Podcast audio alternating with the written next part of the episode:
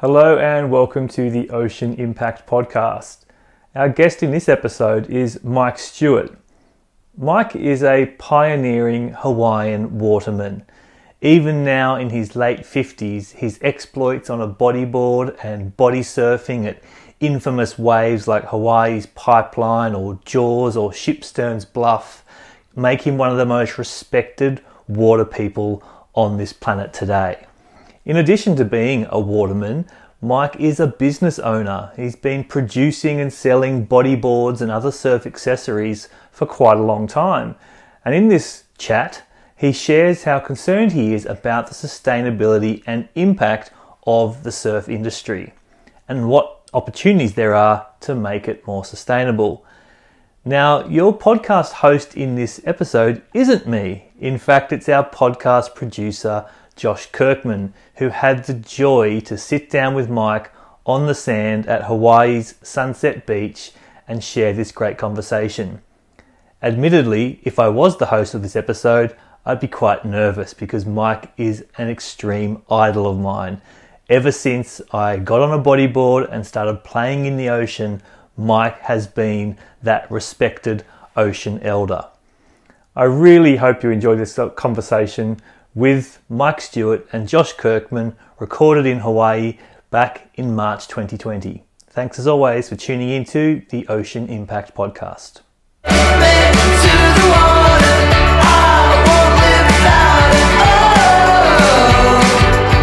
Can't take the ocean out of me.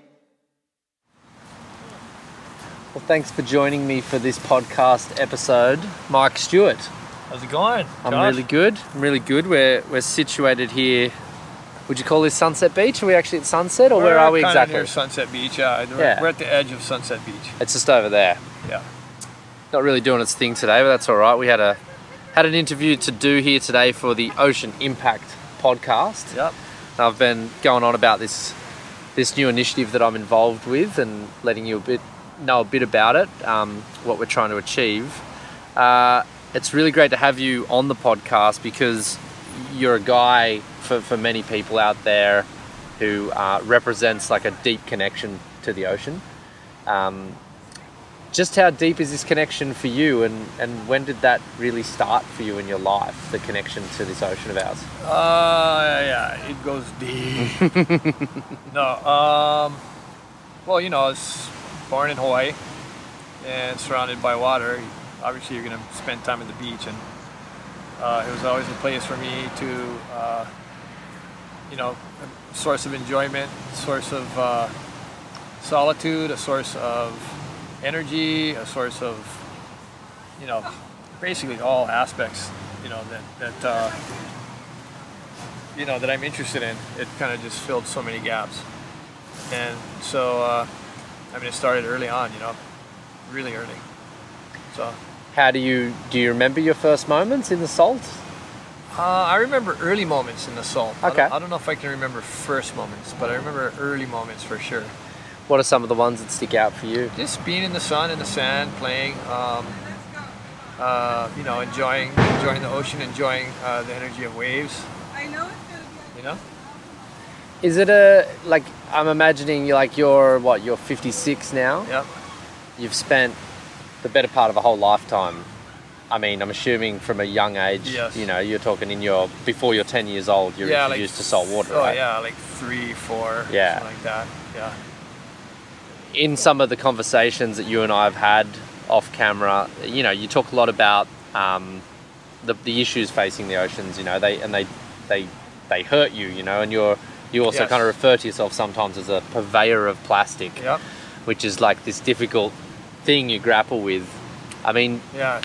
do you remember that? Like, do you remember pollution as a young person? Is that something you noticed yeah, from a young I, age? Yeah, it is actually. Um, it is something that I've noticed from a young age. Okay. I, I don't think, you know, I understood the actual impact of that and how it would accelerate and exponentially grow. Um, but there's certainly a lot of evidence now that's kind of surfacing that really shows the impact that people have had. So young, younger, yeah, for sure. You know, it was not not good to just throw your stuff everywhere, mm. of course. you know, we remember having like beach cleanups at at, at uh, parties and stuff, you know, and so there's always been that, you know, conscious thing, like knowing about that. Um, so yeah, that's gone gone way back since I was young, and living on really nice, pristine beaches Mm. that have since, in a lot of cases, gotten worse. Yeah. Yeah. because there's a lot of like um, and it's not necessarily plastic from the islands either that kind of seem to find their Yeah. way here i've Yeah. seen some some stats about the plastics washing up on the northern side of uh, the big island where you live and where you grew up there's like an extremely high amount of plastics that seems to come across there from the pacific ocean Yeah, all the north north shores of the islands are, Yeah. are littered with with uh, with uh, trash. You know, Mm. be it fishing buoys or fishing lines or just tra- you know rubbish that'll get stuck out there somehow and then end up um, end up on the beaches. You know, on the on the, on the north shores. On the other hand, uh, there are these pre-formed uh, plastic pellets that Mhm. fall off of ships and basically end up, you know, they float, right? They're less dense than, than the water, and um, and so they float and uh, end up on the beaches all over the world. So that's another another thing, you know. Like you can in California, in particular, I think maybe because of the wind or however the uh, uh, you know hydrology is of the of how the sand and everything works, that they end up on the top of the the light. But they, I think they you know will, will gather in some areas, probably maybe because of the wind and combination Mm. of the, of the uh, sand grain size and some Mm. other stuff. But um, yeah, it ends up uh, you can find these little pellets everywhere. yeah right Propylene and polyethylene pellets. let's talk about the PPs and the PEs. Then you know, like you Yeah. you mentioned, you know, you're very open and honest, and I think that's really encouraging for someone in an industry which is a plastics industry. I mean, how do you grapple with this issue of being a purveyor of Yeah, plastic, and what are some of your I mean, do you have any ideas you can share about like where you're looking to take your products to be less impactful I on the mean- oceans? Well, you know, the ultimate goal obviously is to make stuff that is, um, you know, I mean, you can look at this in different phases, right? Like, I guess uh, you can certainly make stuff that is less harmful. Hmm. Can make stuff that lasts longer. So that, in- a way, could be beneficial, right? So it doesn't hit the doesn't hit the garbage bin sooner. Like it, it, it would last longer. It would work better for longer, and uh, that's good. That's a better. That's a slight improvement. Next thing is you could look at a complete re- recycled type of scenario. So um, under that situation, you'd have boards that would disassemble into their components like PE or PP or whatever that would be, and um, you know that would be uh, a way to recycle them because right now they're not really easily recycled. You could if you stripped off the, the skins and took out the stringer and then took just the propylene core without anything on top of it, but Mm. a lot of times there's adhesives and other things that, that pollute the uh, product. So not it's not it's just not really uh, well designed to uh, be recycled. Mm. So that there's there's an opportunity there. Mm. And then after that, you know, in the in a in a, in, uh, a better scenario would be for a product to be not just recycled, but um, maybe all natural. So it doesn't you know, just degrade and into the natural environment, just Mm. like a you know an old plant or a um, you know uh, piece of wood or something.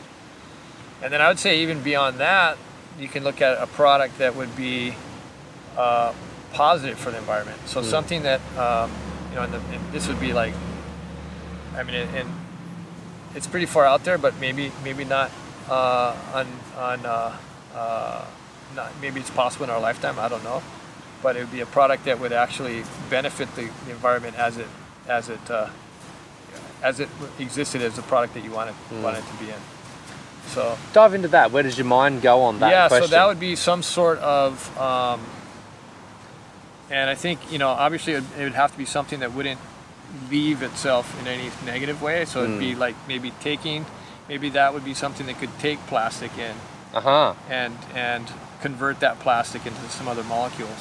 hmm So um, something like that, or uh, um, maybe a natural thing that uh, actually maybe it expires oxygen or uh, water, or so there's there's different ideas around that that, that I think and that's taking this whole environmental movement a step further. So it's not just like, oh, you're making something that's sustainable.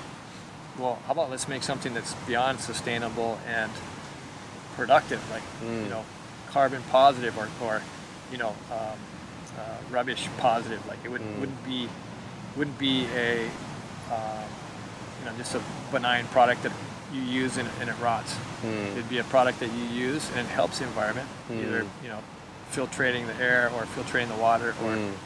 or, or absorbing um, caustic plastics or whatever. Mm. Um, and anyway, that's, that's just an idea. But um, I think there's that's probably where it could potentially end up.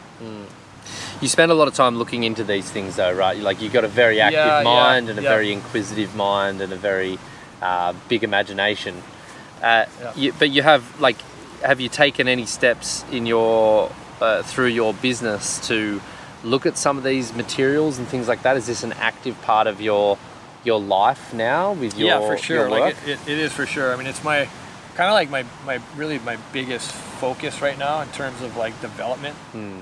Like you you know, you can always develop better stuff, um, and you know, you can hit you can kind of hit the mark on that first idea of, Yeah. of just like making stuff that's better. Mm. Um, and but I've also been focusing a lot on on uh, materials Mm. recently that that are um, a number of things recyclable Mm. um, and then also um, natural materials Mm. you know really really looking at that and I have some ideas there as well um, and so it really is just a matter of like getting you know getting at it getting to it like start uh, following through with some of those concepts and, and building stuff One of the things uh, I know we've spoken a bit about this because a lot of your, um, I think you might have said it the other day, but the, the importance of being able to translate the idea you've got in your mind and communicate it to someone to help make it.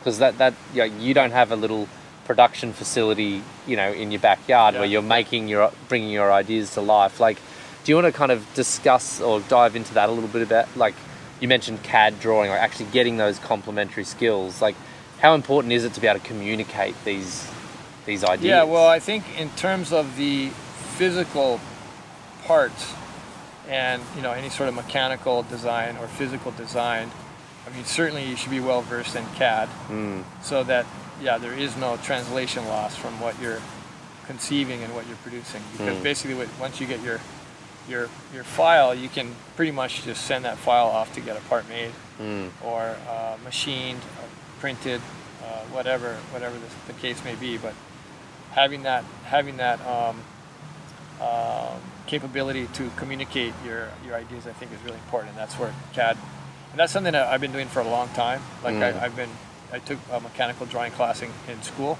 in, in high school, and then as soon as the first CAD programs came out, I was on it, and uh, you know, I probably have been doing solid modeling since 2000 mm, so or late late 90s so i don't i'm not in that space uh, that often is not anywhere near as often as i'd like to be because Mm. I'm, I'm, i have a pretty busy schedule but uh, it's a it's a it's a domain that i love to dwell in like i Mm. love to go in there and, and work on things mm. so um, yeah it's uh It's got a high speed drone flying past as we do this interview.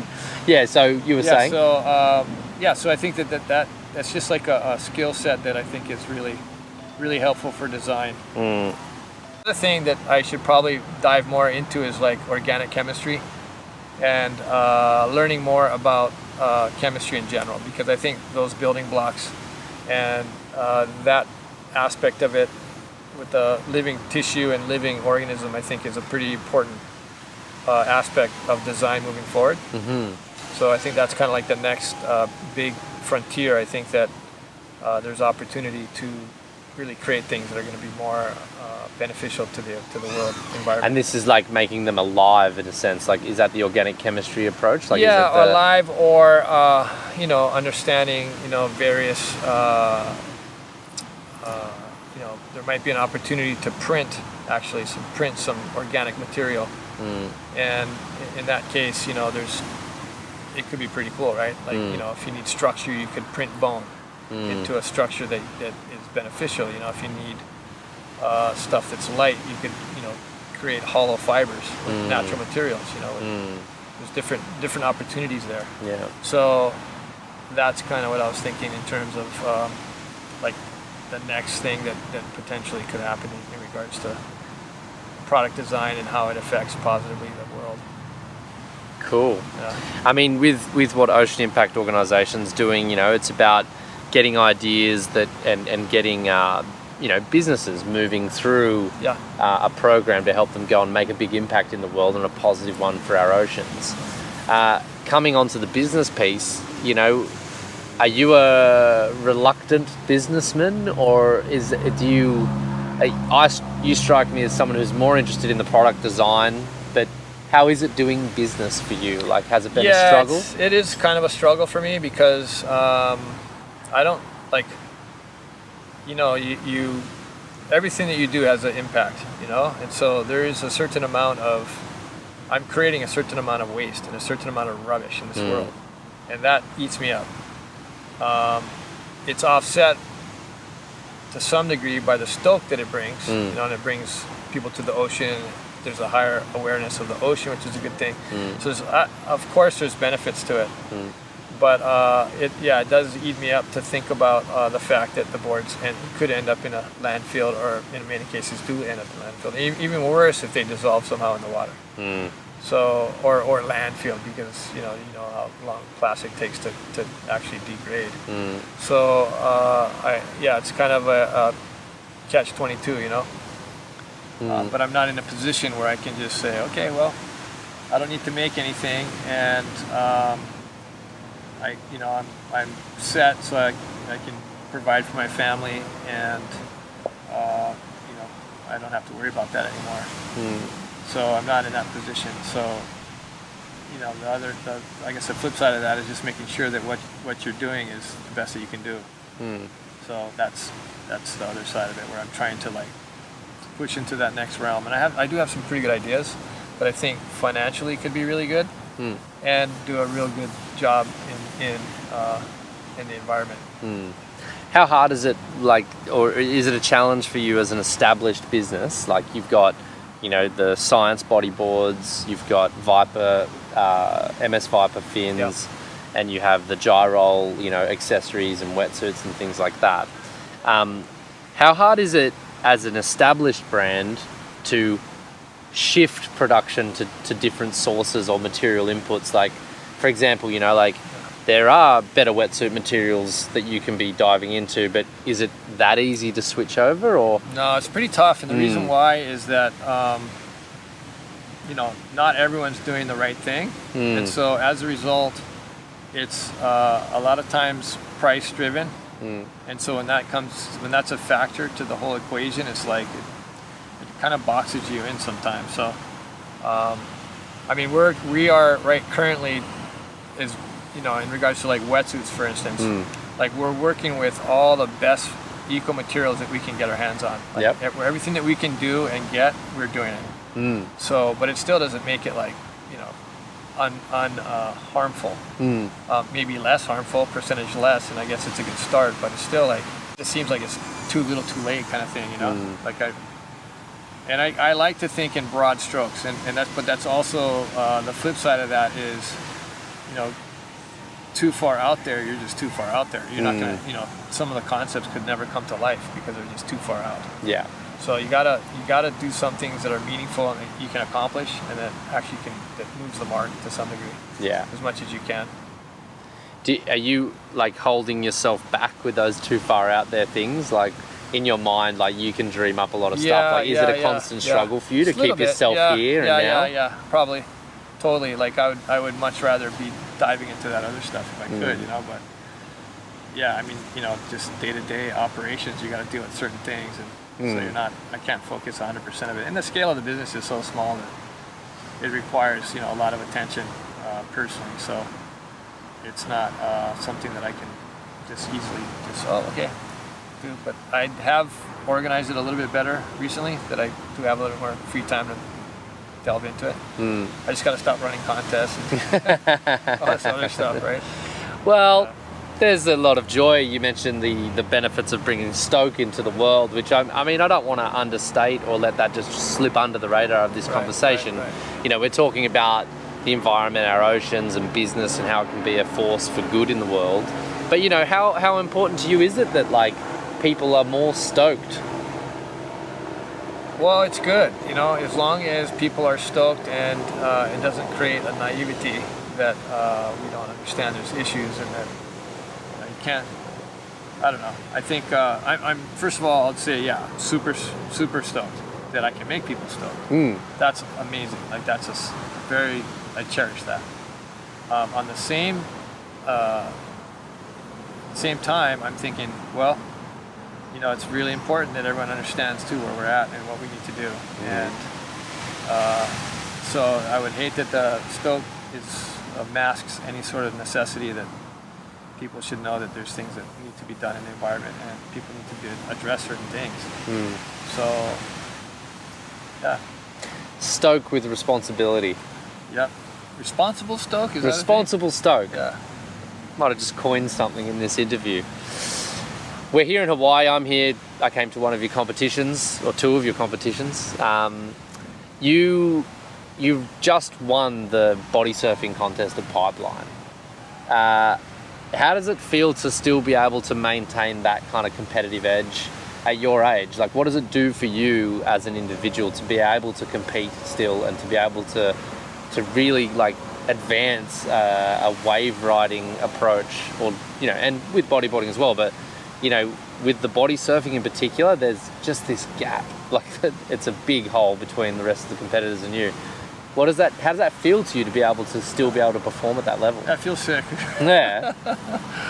Uh, yeah, because you know, I, I it's not something that, that just happens. Like uh, the wave riding happens, but only after like myself physically, like I got to get myself in good shape and training. You know, so it's like it, it's uh, confirmation that I'm on the right track in terms of getting my body and mind in a good space.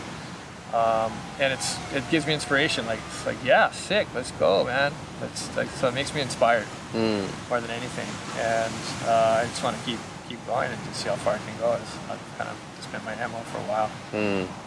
How much effort is it to, to kind of keep yourself at that level though? Like how much on a like a weekly basis are you putting into your kind of individual preparation to be able to perform at such a high level? Yeah, you got to. I mean, you know, it, it's uh, basically my routine. My life is kind of divided into blocks, and uh, during this contest period, it's actually been really difficult because I have not been able to allocate the time I, I want to Mm. or need to. So typically, I stretch in the morning right when I wake up, and that's like an hour or so, and then uh, that's really important. So getting that stretch in, drinking water, uh, having a good lifestyle. So you know, getting to bed, having enough rest, which I haven't been getting for the last probably two or three weeks. Um, um, so pardon if there's kind of lapses in this communication. 'cause I'm like halfway That's there right. That's all right.